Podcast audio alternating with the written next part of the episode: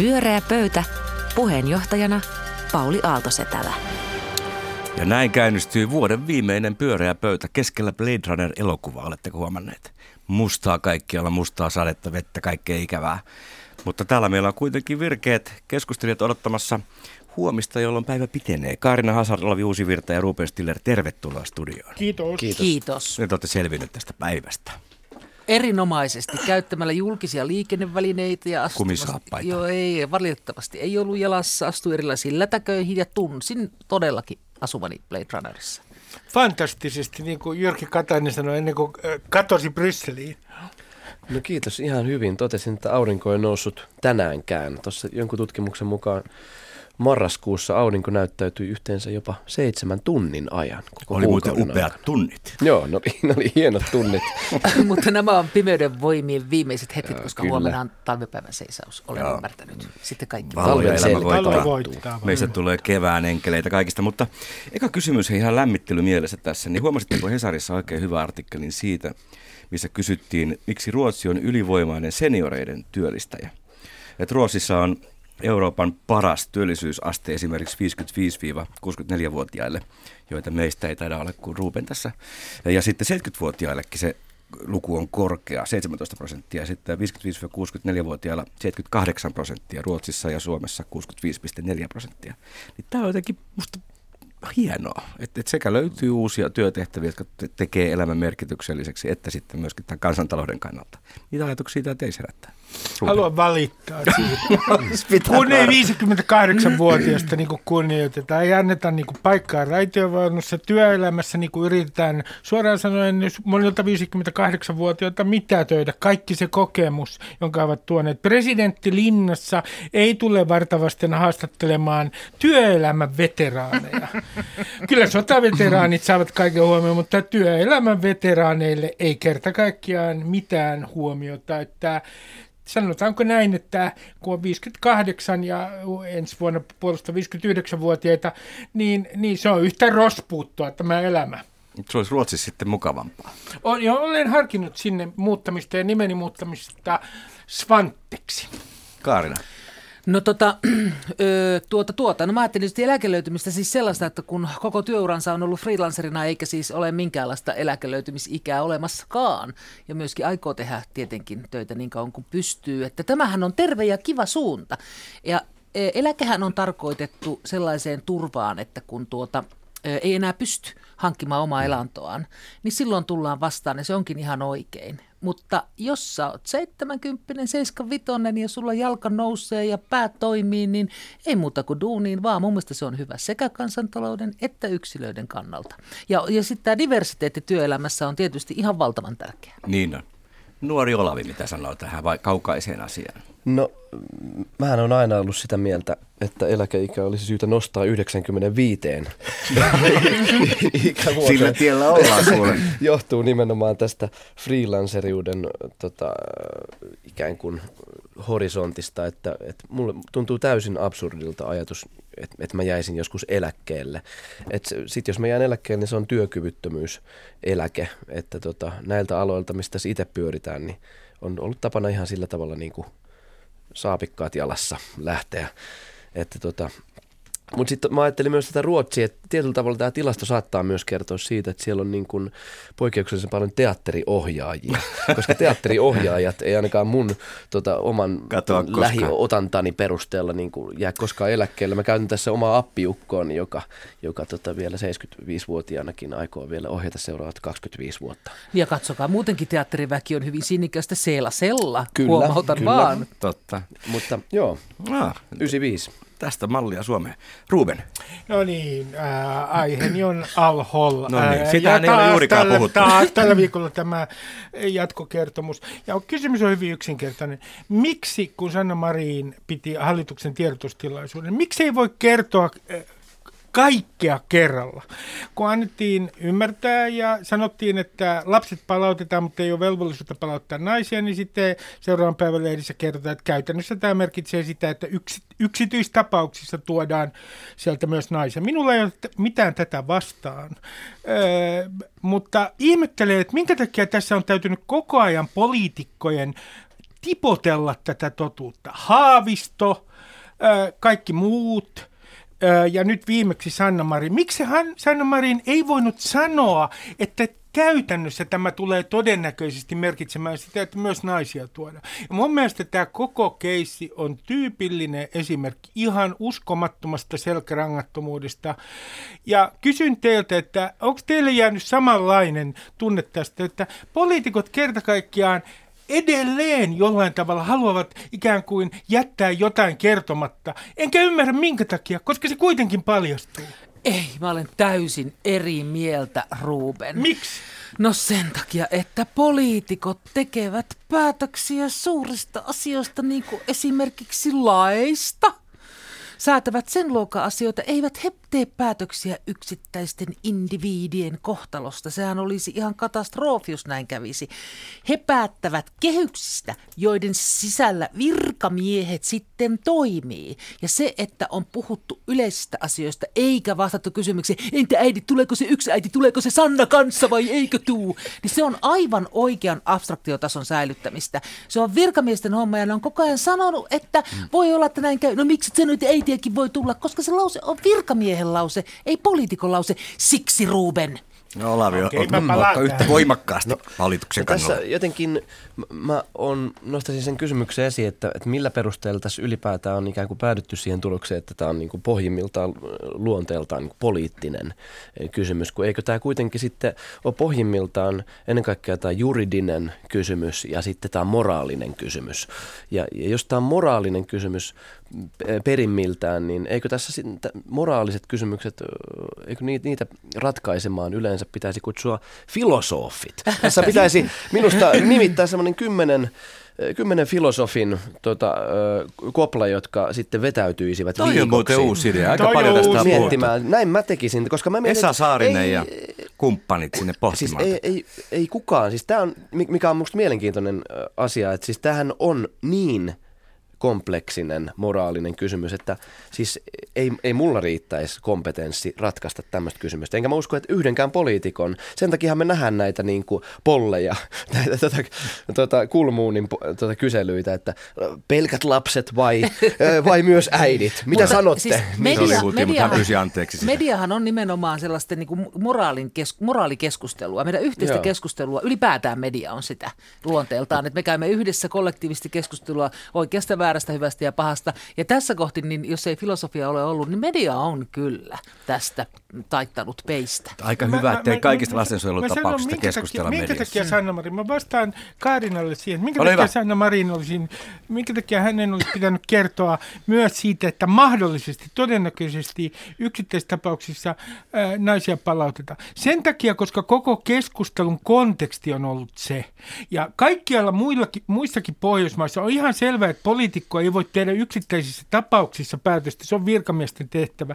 Mutta tässä näkyy taas ihan toinen asia, joka, nimittäin se, että mistä tämä koko kohu alkoi. Siitä, että Pekka Haavisto yritti äh, siirtää äh, koko jutun virkamiehen vastuulle ulkoministeriössä. Tässä nyt selvästi halutaan, että kun naisia palautetaan, niin se on, ollut, se, se on sitten virkamiehen vastuulla ja meillä ei ole mitään tekemistä sen kanssa.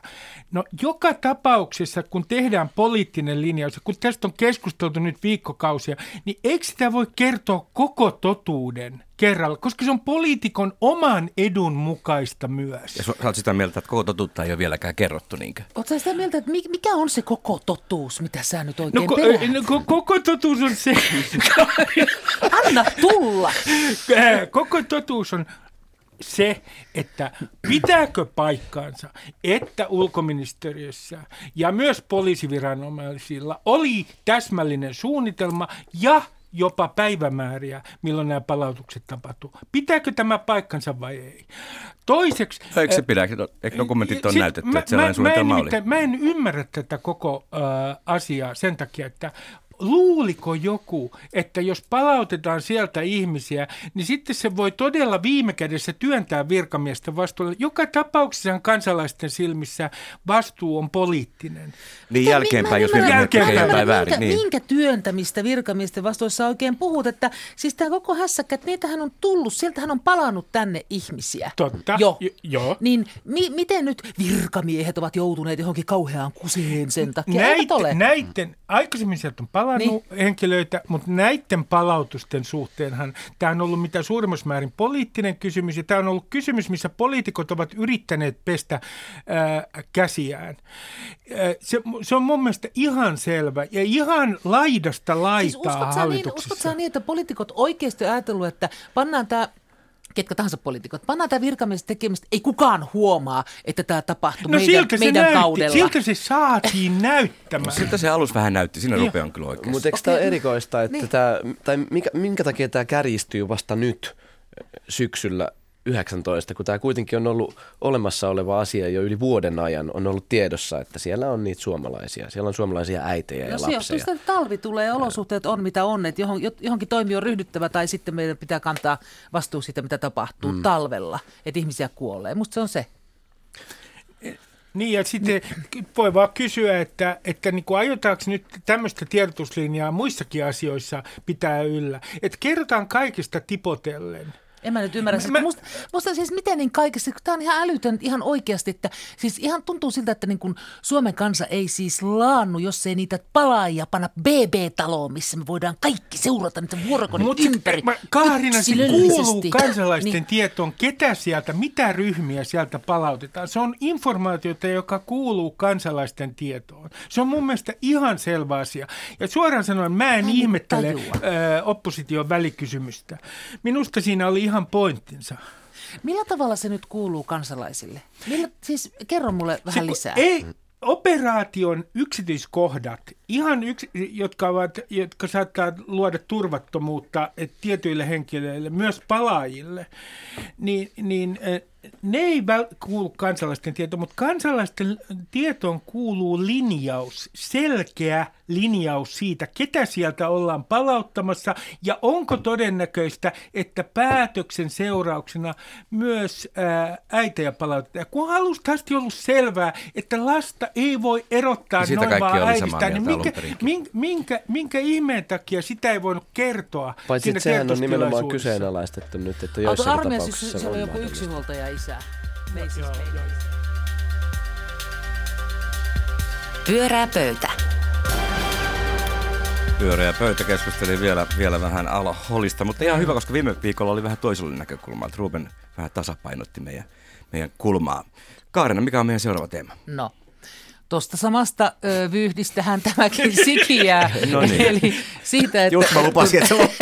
Joo, no ei enää mainita sen leirin nimeä, vaan että kun, tota, kun nyt sitten kokoomus katsoi poliittisesti, ö, poliittisesti, että oli viisasta yhtyä tähän persujen välikysymykseen, mitä mä en niin kuin kuolemaksenikaan pysty ymmärtämään, vanha kun on kokoomus, mitä menit tekemään. Anyway, niin sen jälkeen mä olen miettinyt aika monta päivää aika monessa seurueessa, että mikä on tavallisen suomalaisen sivistysporvarin poliittinen koti tällä hetkellä.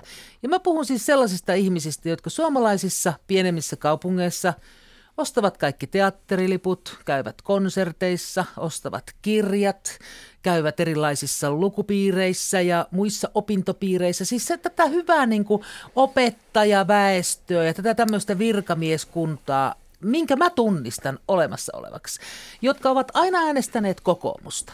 Mutta sitten tuli Mutta- välikysymys ja he ei kun, hylkäävät Mutta nyt tämä alkaa olla nimittäin niin jyrkästi jo, niin siis semmoiseen suuntaan, että mun on kauhean vaikea ajatella näiden kaikkien humanistien pystyvän enää äänestämään kokoomusta. Niin tämä askarruttaa mua. Tässähän meillä on Kertokaa. näitä sivistysporvareita. Olavi, No ole niin. hyvä. Niin, siis t- tässä just totesin, että toi sun kuvaus osuu muhun ihan mm. tota, yksi yhteen. Mä ostan kaikki kirjat ja teatteriliput ja, ja sitten tota, käyn myös lukupiirissä. Niin, Kyllä. no niin.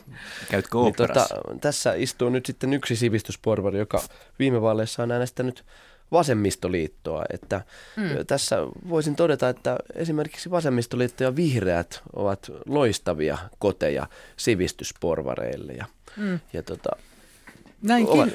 Oletko Ruupe samaa mieltä? Suomen johtava sivistysporvari, jota kovasti ihailee on Lee Anderson. Ja kokoomuksessa on varmaan yksi Juhana Vartiainen, josta kaikki eivät ole hänen kanssaan samaa mieltä, mutta hän on kyllä sivistysporvari. Minkälainen, minkälainen on sitten semmoinen stereotyyppinen sivistysporvari? Sivistysporvari on sellainen kokoomuslainen, joka haluaa erottautua muista kokoomuslaisista, jotka ovat nousukkaita, sanomalla, että niin, minä olen sivistysporvari. Sivistysporvari on sellainen, sellainen, jolla on komea kirjahylly, jossa on Robert Musilin mies vailla ominaisuuksia. Se totta. Löytyy. Ja, ja, löytyy, löytyy. ja, ja hän lukee tätä kyseistä teosta ja sitten hänen kuitenkin hänen käsityksensä esimerkiksi sosiaalisesta oikeudenmukaisuudesta ei mitenkään vastaa semmoisten niin sanottujen vanhojen kokoomuslaisten sosiaaliliberaalien käsitystä siitä, miten pitäisi suhtautua niihin, joilla menee huonommin. Tämä sivistysporvari, joka lukee siis Robert Musilin miesvailla ominaisuuksia, niin hän on ehkä arvoliberaali, mutta heti kun homo menee fattaan, eli sosiaalihuoltoon, niin tämän homon ää, pisteet laskevat tämän sivistysporvarin silmissä. No nyt sä haluat maalailla täällä, että minkälainen on sivistysporvari. Mä ajattelen esimerkiksi kaikkia opettajia, enkä suinkaan tuollaista sun maalailemaa Puhuin niin kokoomuslaisista, niin, äh, stereotyyppisistä niin. Right. So, se, se, mutta mä mietin siis sellaista asiaa, kun mä olen tätä miettinyt sen sijaan, että mä maalailisin tämmöisiä kauheita niin, mikä sun kuvia. vastaus on? Eikö mä mietin niin. sellaista asiaa, että minkä takia äh, RKP, joka on äh, tuottanut erittäin hyvää settiä, miettii nyt, mitä tulee tähän. Ei niin voi olla, että joka lähetyksessä RKP tähän, ratkaisu aina. Onko ollut viimeiskin vai? Se on okay. Tämä on hauska. No, Tämä on hämmentävää. Niin, niin, niin, mä mietin sitä, että, että, että, onko niin, että RKP ei halua laajentua, eli siis tulla suositummaksi, vaan niin, on siinä tosi olisi paikka, miksi et laua. Et, miksi niin, että miksei ne avaa tavallaan suomenkielistä ö, siipiosastoa, koska siellä on, mä luulen, että siellä voisi olla niin kuin tavallaan ideologinen koti, elämäntavallinen koti, ja identiteettikoti aika monellekin suomalaiselle Mat- tällä hetkellä. Matti Klinge sanoi muutama vuosi sitten, että sivistysporvareita ei enää ole, koska tämä maa on jo niin sivistynyt. Meillä on kirjastomme ja kulttuuriharrastuksemme, että se mm. on käynyt vähän niin kuin sosiaalidemokraateille. Niin se välillä, että se alkaa tuntua, että tuolla no, kokoomus valmistuu jo tuota, seuraavaan hallitusyhteistyöhön perussuomalaisten kanssa. Niin, että sitten se tarkoittaa, jos on, jos on totta, mitä Matti Klinge sanoi, niin sittenhän kokoomus, mitäs kokoomuksella sitten tehdään? Sitten on varmaan jo no, uudelleen määrittelyn paikka. Tästähän me niin, keskusteltiin joku viikko sitten, että mitä me enää tehdään millään vanhoilla puolueilla, niin just, kun okay. tulevaisuus on vihreiden ja, ja silloin taisi jäädä taas vain RKP. No. Jos, jos ajattelee ihan tätä, tätä käsitettä, tätä sivistysporvarin käsitettä, niin... niin mä olen 20-luvun käsite. Mä, niin, ja mä, mä, mä, mä niin luulen vähän, että nykyään se tarkoittaa äh, ennen kaikkea sitä, että sivistysporvariksi itseään nimittävä niin haluaa nimenomaan erottua tietynlaisesta nousukkuudesta – Mä olettaisin, että se tarkoittaa ikään kuin jonkinlaisen nousukkuuden vastakohtaa. Että minulla on historiallisia juuria sivistykseen. Mä usko, että mm. kukaan itse itseään nimittää sivistysporvariksi. Se on niin kuin tavallaan ulkopuolista. Kyllä, meillä oli juuri kaksi. piirissä on niin, joo, he, niin tunnistivat itse tuosta kuvauksesta, mutta, tota, mutta mä ajattelen siis päinvastoin, mä ajattelen sellaista henkilöä, että jolla on niin kuin konservatiiviset arvot, mutta, mutta tota, joka on niin kuin syvästi humanisti. Mm. Mutta sitten ongelma, mä mietin, että esimerkiksi vaikkapa Mikkeliläinen apteekkari. Ketä mm. se äänestää? Vihreitä ja apteekkarit voi millään tavalla äänestää. No Kallupien mukaan niin Persuja ja kokoomusta, nehän on ne suurimmat puolueet. Niin, että ne on niin lähellä toisiaan, että se on siis kokoomukselta sitten viisasta. Tai mä luulen, että Mikkelin äänestää keskustaa. keskustapuoluetta, Mikkeliläinen apteekkari. Mut mulla olisi Ei vastakysymys... mukaan kyllä, Okei, okay. ehkä. Mm-hmm. Vastakysymys tähän, tai lisä, jatkokysymys, mm. että äh, mitä tapahtui lukevalle työläiselle? No tämähän on mun kysymyksen ollut pitkään. Lukevan työmiehen äh, kuva, mihin se katosi. Mm. Ja, se, tota, ja se onkin kiinnostava, koska Ko- mä tunnistan sen kyllä vielä. Tota, ö, Mitä kokoomukseen? Niin Ei vaan miten ylipäätään siis, se on se, että, että tota, miten sivistyksestä tuli kokonaan kiellettyä tietämisestä. Ni, nimenomaan, tämä on laajempi ilmiö siitä, että eihän sivistys nyt mikään arvo enää ole, vaan se, että saa ne fiiliksensä siellä somessa niin kuin kerta kaikkiaan sillä tavalla, että ilman mitään itsesensuuria. Niin ja toi tavallaan se ajan henki on itse asiassa, jos puhutaan nyt tätä Robert Musil-vertausta käyttäen, että, että siinä missä aikaisemmin se tota, löytyi sieltä kirjahyllystä ja se todella sitä luettiin, niin nykyään tavallaan sen kirjan omistaminen on oikeastaan tärkeämpää kuin sen lukeminen. Että et ne kirjat ostetaan edelleen, mutta ne ostetaan niinku esineiksi. Onko ne on näin? niinku statussymboleita. Että kysyä sinulta? sulla pitää löytyä Infinite Jest tai sä et ole mitään, Ei se- jos sä oot niinku kaupunkilainen enää- hipsteri. Ei se varmaan Mutta- enää kuule noin. Mutta jos sä puhut tuosta, niin että mihin katosi lukeva työmies, niin siis sehän Mm. katosi, sehän halusi paremmat oikeudet rahaa itselleen, nyt ne on rahat saanut ja nyt se ostaa sillä sitten isoja telkkareita eikä enää lue. Niin, eli Näinhän se tavallaan meni. niin. Eli se on tullut niin kuin, se missio on kom, miss- mission. Siinä, siinä mielessä, mutta se on, se on niin kiinnostavaa mahdollista. se, että se on totta, että se hostiilius, se vihamielisyys nimenomaan lukemista, oppimista kohtaan, Se on mikä ennen, niin mikä ennen vallitsi. Mistä se voi johtua? Niin, Mitä että mu- syitä niin. kaikkia sille on? Niin, kerropa, mikä se on. Se on varmaan... Se on toinen no, kysymys Mä luulen, että on bar, barbaarien maihin nousu on alkanut ja tapahtunut. Ollaan siirrytty tavallaan siihen, siihen tilanteeseen, missä ainoastaan Hienoa. naidaan ja luetaan sanomalehtiä. Vaan se vanha, Aikakausi. se vanha, se vanha työläinen, se vanha työläinen Koskaan Yhdys- kukaan liittää sanomalehden ja naimisen noin nokkelasti Yhdysvalloissa, yhteen. Yhdysvalloissa, Iso-Britanniassa ja Suomessa, niin se vanhan liiton työmies äänestää siis konservatiiveja. Mm. Meillä persuja ja tuolla toryja, tuolla, tota, tuolla, tuolla Britanniassa ja sitten Yhdysvalloissa on Trumpin takana. Niin kuin, mikä, miten tämä on voinut tapahtua? M- Mulla on vielä yksi Mm, stereotypia, on koska mysteeri. mielelläni luen näitä stereotypioita, niin tulee mieleen sivistysporvarista, että luettuaan tämän miesvaloominaisuuksen Robert Musinin kirja, jota pystyy muuten itse lukemaan sivulle 52 ja lähdin ryyppäämään, koska en ymmärtänyt siitä mitään, niin, niin tota, tehtyään tämän, niin hän on sitten sitä mieltä, että kyllä meidän pitää kokoomuksen olla noiden perussuomalaisen rahvan kanssa seuraavassa hallituksessa. Ja äh, se, mistä äh, Kaarina aloitti, niin mua on myös äh, huvittanut tai vähemmän huvittanut se, että on aivan selvää kokoomuksessa tällä hetkellä niin, niin sanottujen sivistysporvarien kuin muidenkin joukossa, että kovin ver, paljon veri näyttää vetävän hallitusyhteistyöhön perussuomalaisten kanssa. Mm-hmm. Kun katsoo esimerkiksi maahanmuuttopoliittista keskustelua, niin henkilö, joka oli ennen liberaali Ka- Mykkänen, mm. on nykyään niin kuin suunnilleen puoli perus. Pyörää pöytä.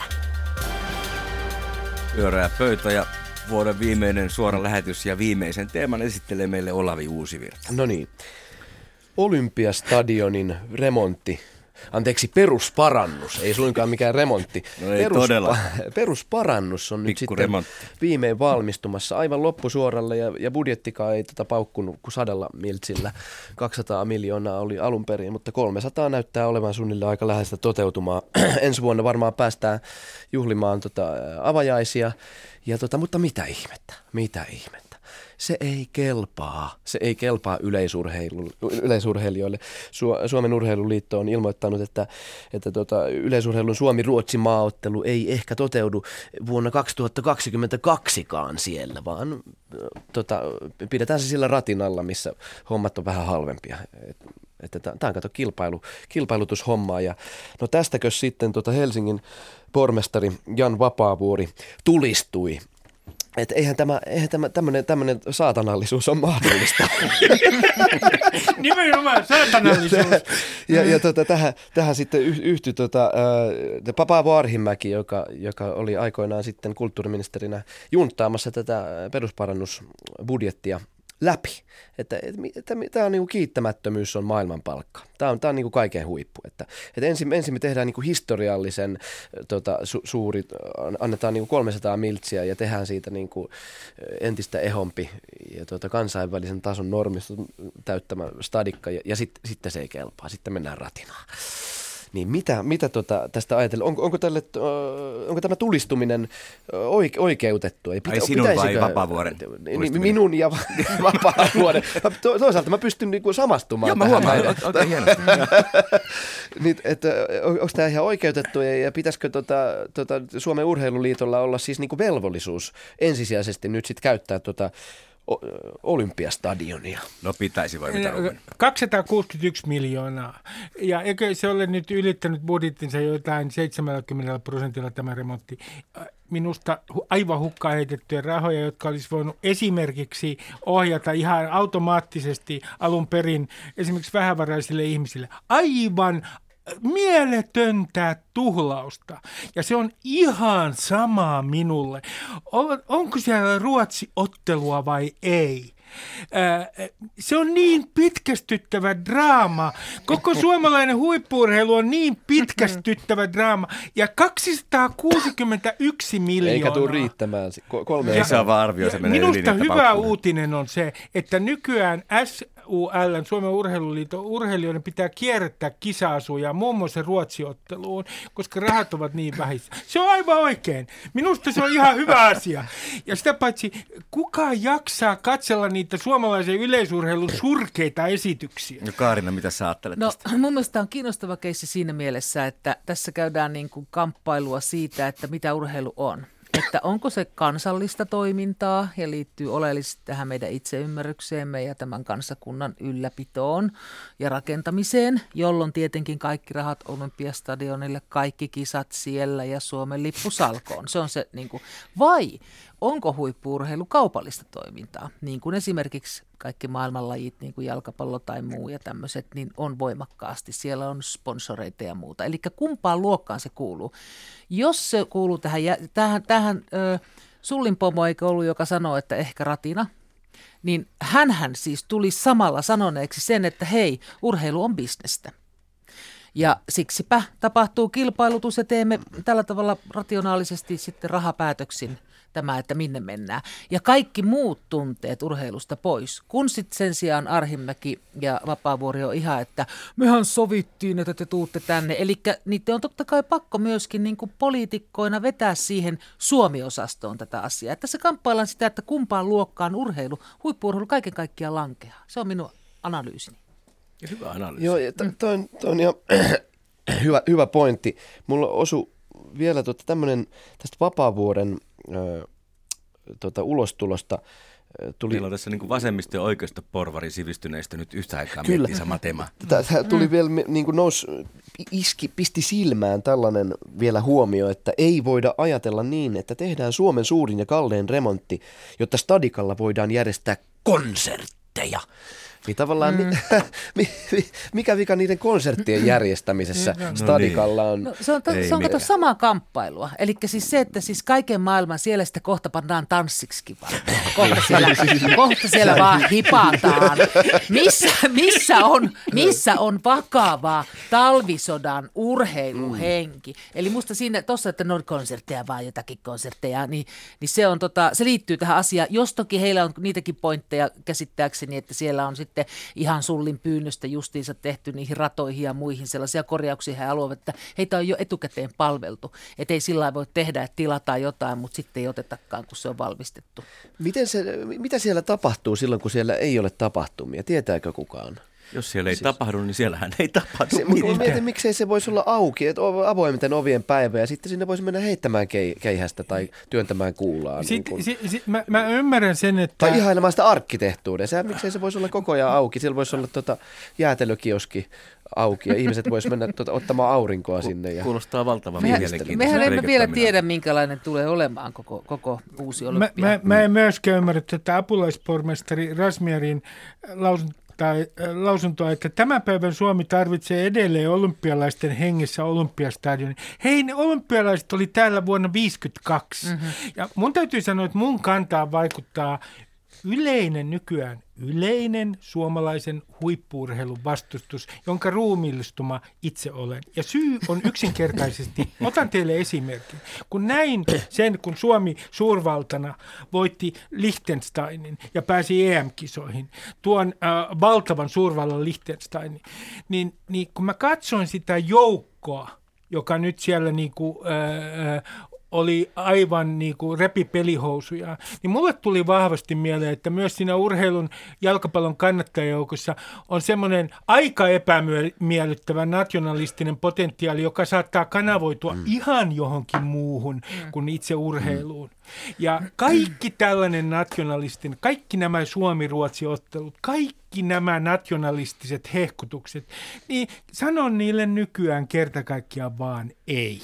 Tuo, mm. Samaa laulua, sama asia puhutteli just tämä tota, apulaispormestarin nimenomaan tämä, että olympialaisten henki ja suomalaisuus. Eli tästä yrittää just neuvotella. Toisaaltahan, eikö se ole Ruben sun mielestä kannatettavaa, että kansallista, kansallista niin kuin puhetta otettaisiin johonkin muuhun käyttöön, vai haluatko sä jättää sen kaiken?